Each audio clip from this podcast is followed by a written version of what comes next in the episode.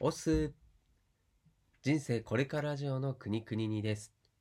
この番組では番外編として西野昭弘エンタメ研究所過去記事投稿を毎日配信しております。今回は思いをミリ単位で語るという記事を朗読いたします。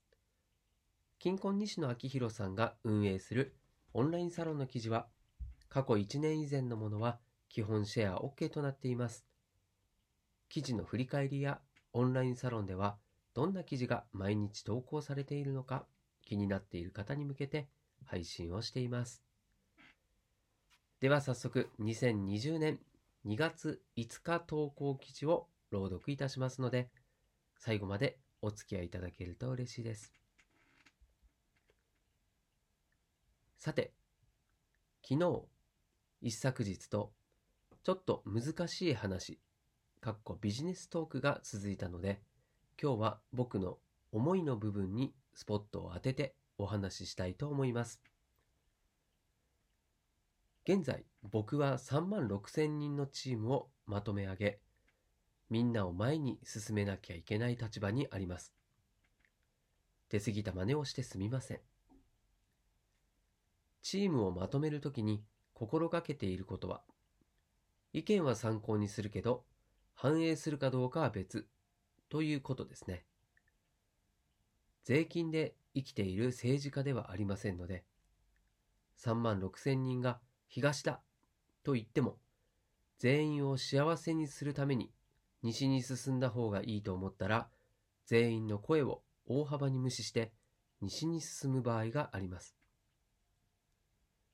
多数決で進むべき道を決めるのなら、僕はいらないので。そして、もう一つ心がけていることがあります。それは、思いをミリ単位で語るということです。長年苦楽を共にしている友達やスタッフが相手の時は、汲み取ってね、という部分もあったりするのですが、3万6千人の中には、昨日サロンに入られた方もいらっしゃいます。劇場は最高列に届く声を持っている芸人しかステージに立てないのですが、リーダーも同じですね。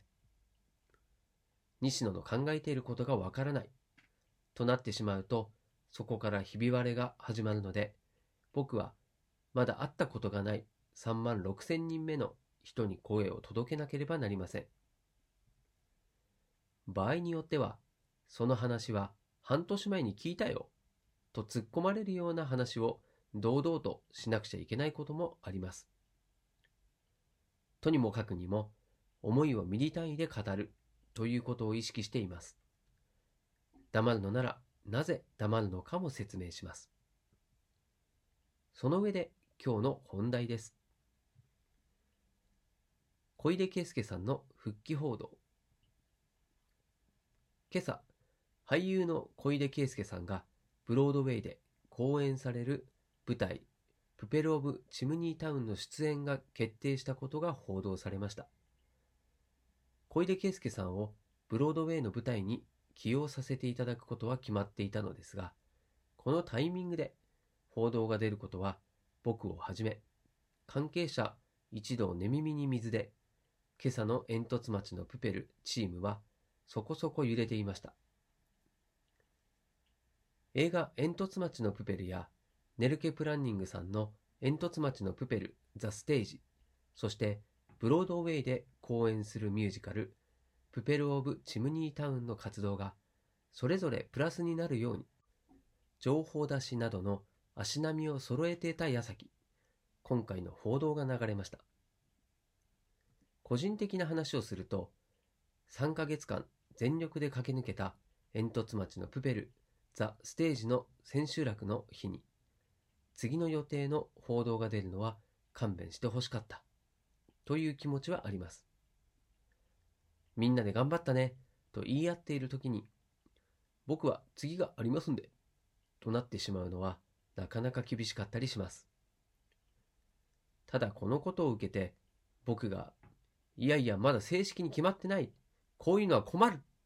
と表でコメントしてしまうとそれがニュースになって小出圭介さんの再出発が応援されないムードになってしまいます。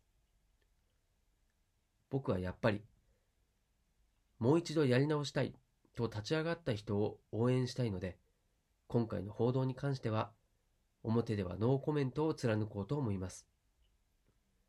ただ、ブロードウェイ公演のことや小出さんのことは前々からこのサロンでお話しさせていただいていたので、このタイミングで出しちゃうの？と疑問を持たれる方もいると思うので、今回こういった形でサロン限定でご説明させていただきました。舞台の千秋楽の日の報道で若干、あちゃーという気持ちはありますが、1ミリも怒っていませんし、マジで小出圭介さんをはじめ、ブロードウェイチームの応援は引き続きバリバリやっていきますのでご安心ください。吉本興業が若干怒ってるかもしれないので、これから吉本社員の口に甘いものを詰めてきます。現場からは以上です。はい。ということで今回の朗読をこれで終わりといたしますが、感想としてですね、うん、リーダーたるもの、最高列に届く声を大切にすることは思った以上に大事だなと、やっぱり思いますね。まあ、多数決はまさにそうで、こう、平均で物事を決めるのはとても、うん、危険な行為だなと、僕も経験上思いますし、うん、僕は毎日ラジオ配信をこうやってやってるんですけれども、この番組ですら初めて聞くリスナーさんのことも考えた番組作り番組作りをしないとリスナーさんは増えないですしきっと離れていくと思います。ただ難しいのはいつも聞いてくれているリスナーさんを満足させつつ新しいリスナーさんこれを置いてきぼりにしないという両方のことをバランスよく運用することだと思います西野さんは思いをミリ単位で語るという表現をしていましたが、まあ、確かにそうだなと思いますけど、ミリ単位の語り方っていうんですか？これは、なかなかね、シビアだし、難しいなとも感じてます。あなたはこの放送を聞いて、いつもどう思ってますか？はい、ということでですね、今回も最後までお付き合いいただきましてありがとうございます。こちらの記事が